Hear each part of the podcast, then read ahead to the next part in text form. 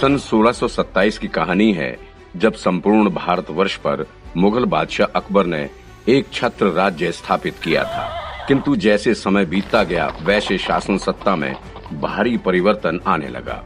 उस समय हिंदुस्तान में इन पाँच शक्तिशाली मुस्लिम सत्ताओं की हुकूमत थी। दिल्ली की मुगल शाही, बेदर की बरीद शाही, बीजापुर की आदिल शाही, दौलताबाद की निज़ाम शाही और गोलकुंडा की कुतुब शाही। हिमालय से तुंगभद्रा तक संपूर्ण हिंदुस्तान इन्हीं ताकतों के अधीन था। भारत पर मुगल सरकार की हुकूमत कुछ इस तरह थी कि उत्तरी भारत में मुगल बादशाह शाहजहां का कब्जा था।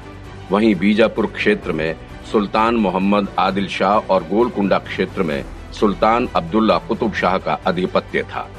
दक्षिण क्षेत्र के सुल्तान हमेशा अपनी सेना में उत्तरी अफ्रीका और मध्य एशिया से आयात किए हुए मुस्लिम लोगों को ही भर्ती करते थे, लेकिन भारत के दक्षिणी समुद्र तट पर पुर्तगाली तैनात थे और मध्य भारत पर मुगलों का साम्राज्य था। इसलिए दक्षिण के सुल्तानों को सेना के लिए मुस्लिम लोगों को आयात करना मुश्किल ही नहीं, पर नामुमकिन था। ऐसे में उनको मजबूरन वहाँ के हिंदू अधिकारियों को नियुक्त करना पड़ता था। उस समय सभी हिंदू वीर किसी न किसी मुस्लिम सल्तनत के लिए युद्ध करने पर विवश थे, क्योंकि उनमें एकता का अभाव था।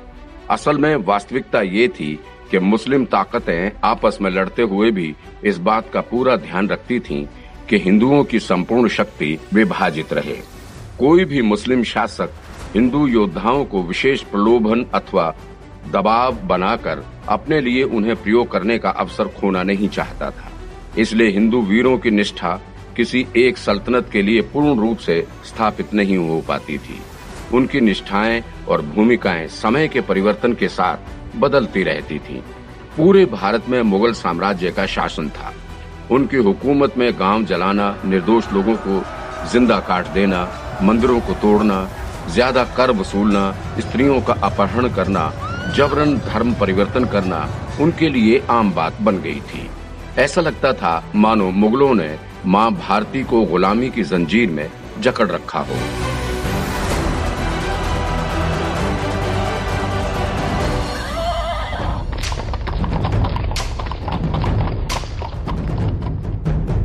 तब बीजापुर के सुल्तान आदिल शाह के सेना में एक मराठा सेना अध्यक्ष था, जिनका नाम था शाहजी भोसले। वे मालोजी भोसले के बेटे थे और आदिल शाही सेना में सेनापति के पद पे नौकरी कर रहे थे। उन्होंने सेनापति के तौर पर बहुत लड़ाइयाँ जीती थीं। वे अपने चतुराई, बहादुरी और युद्ध कौशल में प्रसिद्ध थे। शाहजी भोसले मुगल सेना के सेनापति थे, इसलिए उनके राज्य में उनको मुख्य रूप से सम्मान दिया जाता था। जीजाबाई के साथ शादी करने के बाद शाहजी भोसले बहुत खुश थे। शादी के कुछ महीनों बाद ही शाहजी के बड़े बेटे संभाजी का जन्म हुआ था। लेकिन उन्हें अपना अधिकतर समय सेना को देना पड़ता था। इसलिए उन्होंने जीजाबाई और उनके परिवार को शिवनेरी गढ़ में रहने का आग्रह किया। शिवनेरी किला महाराष्ट्र के पुणे के पास जुन्नूर ज़िले में पहाड़ी इलाके से घिरा हुआ एक विशाल किला था। उस किले में देवी शिव भवानी माँ के दिव्य मंदिर के कारण उस किले का नाम शिवनेरी रखा गया था। जीजाबाई उनके परिवार समेत वहाँ रहने लगे। लेकिन उनका मन हमेशा यही चिंता में डूबा रहता था कि कहीं किसी युद्ध में शाहजी राजे को कुछ हो ना जाए।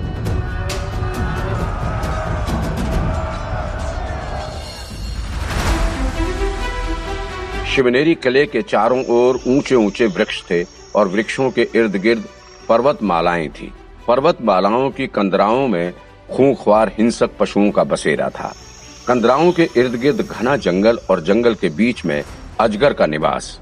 उससे थोड़ी ही दूरी पर खरगोश और हिरण के आवास ग्रह थे।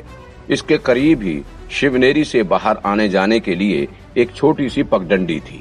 पगडंडी के दोनों तरफ़ बड़े बड़े विशाल काय वृक्ष, वृक्षों की शाखाओं पर चिड़ियों के घोंसले, वृक्षों के मूल में, कुंजों की झाड़ियों की छाओं में पक्षियों का कलरव। ऐसे ही प्राकृतिक सौंदर्य से सुशोभित किले के मध्य में शाहजी महाराज का राजमहल था। उस राजमहल में उत्तरी दिशा में माँ शिव भवानी का छोटा सा दिव्य मंदिर था। मंदिर की पश्चिमी दीवार के सहारे शिव भवानी की दिव्य मूर्ति खड़ी थी। उस मूर्ति की दिव्यता का वर्णन भला कौन कर सकता है?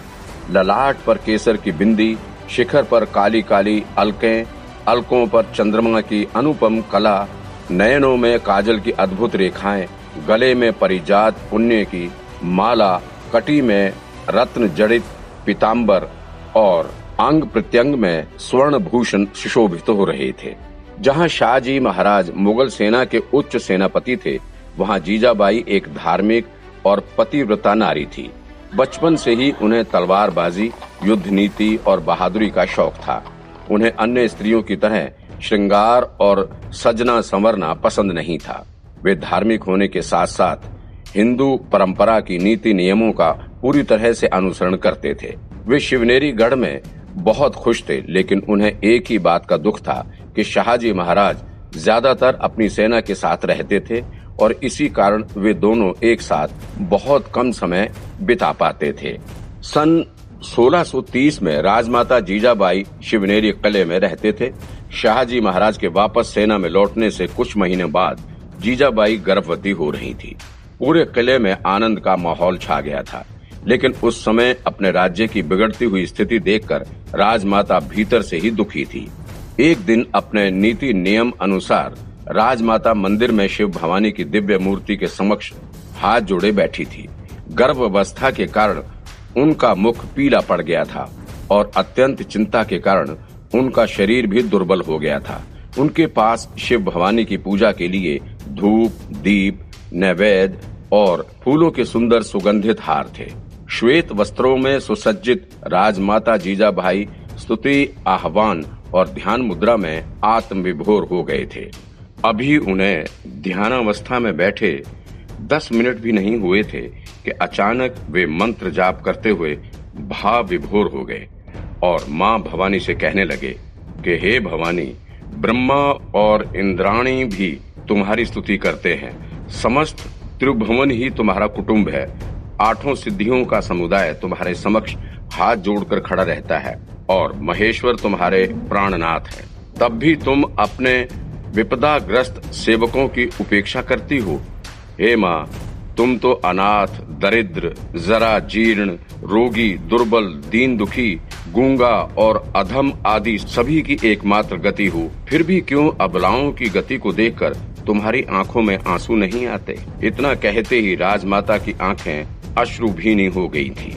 उन्होंने हाथ जोड़कर शिव भवानी से विनती करते हुए कहा, हे महेश्वरी, अपने नयन खोलकर देखो कि आज भारत में भवानी के संतान ही अपार भवसागर में डूबते जा रहे हैं।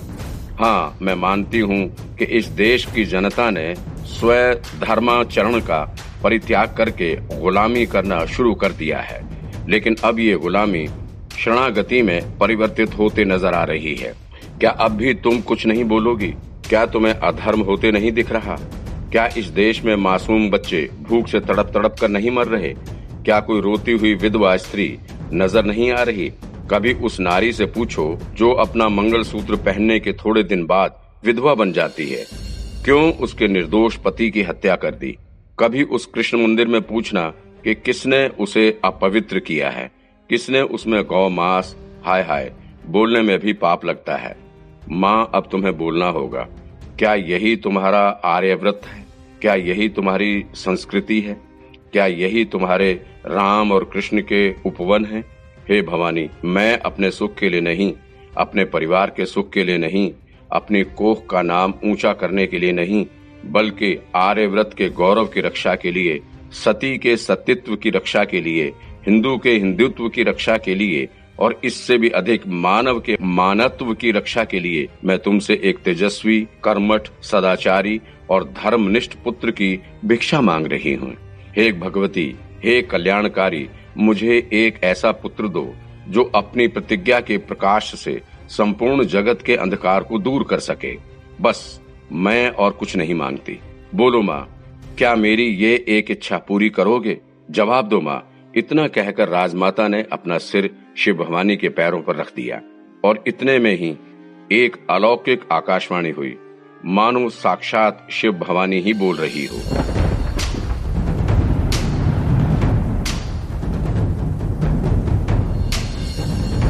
आकाशवाणी ने कहा, पुत्री, तुम नाराज़ मत हो। मैं तुम्हारी पीड़ा से अवगत हूँ। हमेशा स्मरण रखो, सत्य का कभी विनाश नहीं होता। और इसी कारण सत्यवादी और सदाचारी का भी कभी विनाश नहीं होता। दुनिया में असत्य पर सत्य को पुनः स्थापित करने हेतु मैं शिव भवानी तुम्हें वरदान देती हूँ कि तुम एक अत्यंत तेजस्वी और प्रभावशाली पुत्र को जन्म दोगी। लेकिन ध्यान रहे कि वो पराक्रमी और बुद्धिशाली के साथ साथ चतुर, हठी और अभूतपूर्व कार्यों को परिपूर्ण करने में सक्षम होगा। उसका जन्म एक महान उद्देश्य को पूर्ण करने हेतु ही हो रहा है। जाओ पुत्री, तैयारी करो। शीघ्र ही धरती पर अरुणोदय होने वाला है। तथा अस्तु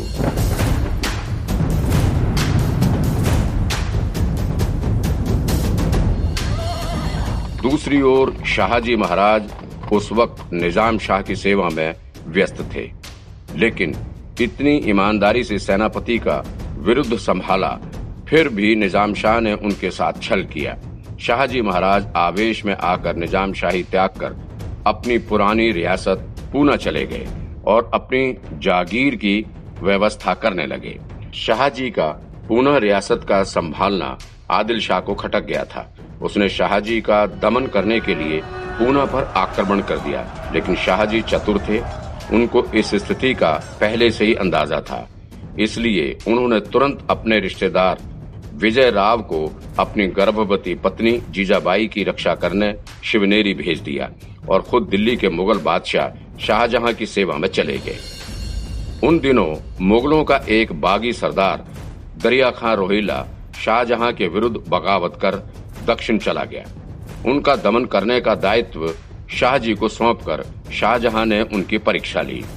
इधर उनकी पत्नी जीजाबाई शिवनेरी में अपने पुत्र के सर्वगुण संपन्न होने की और अपने पति की कुशलता की प्रार्थना करने के लिए दिन रात व्यतीत रहते थे और उधर शाहजी दरिया खां का पीछा करते हुए न जाने कहाँ कहाँ भटक रहे थे। वे शिवनेरी से बहुत दूर थे, किंतु उनका मन हमेशा शिवनेरी में ही अटका था। धीरे धीरे समय की रफ्तार से महीने गुजरने लगे।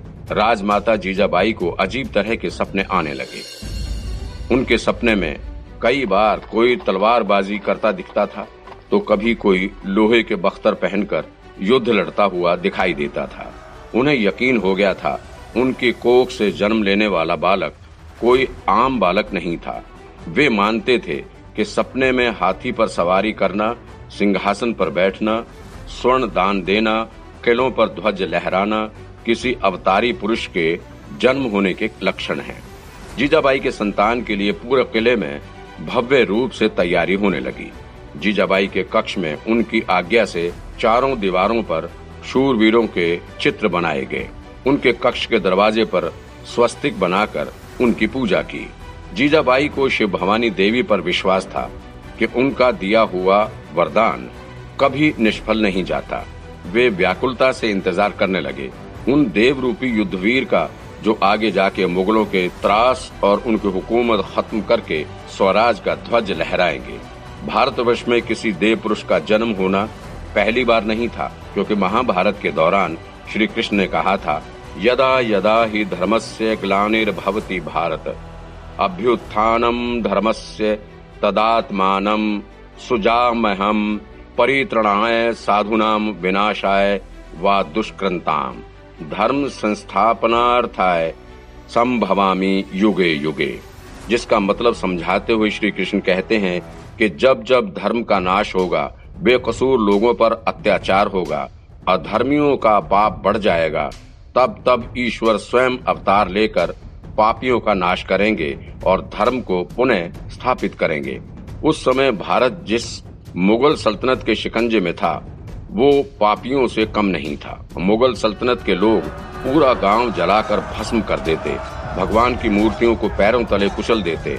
इंसान को गुलाम बनाकर उन पर जानवरों से बदतर सुलूक करते और युवा स्त्रियों का अपहरण करके उनका शोषण करते थे। लोगों पर होने वाले जुल्म देखकर वे इंतज़ार कर रहे थे किसी ऐसे चक्रवर्ती शूरवीर का जो उन्हें इस जुल्म से आज़ाद करवा सके।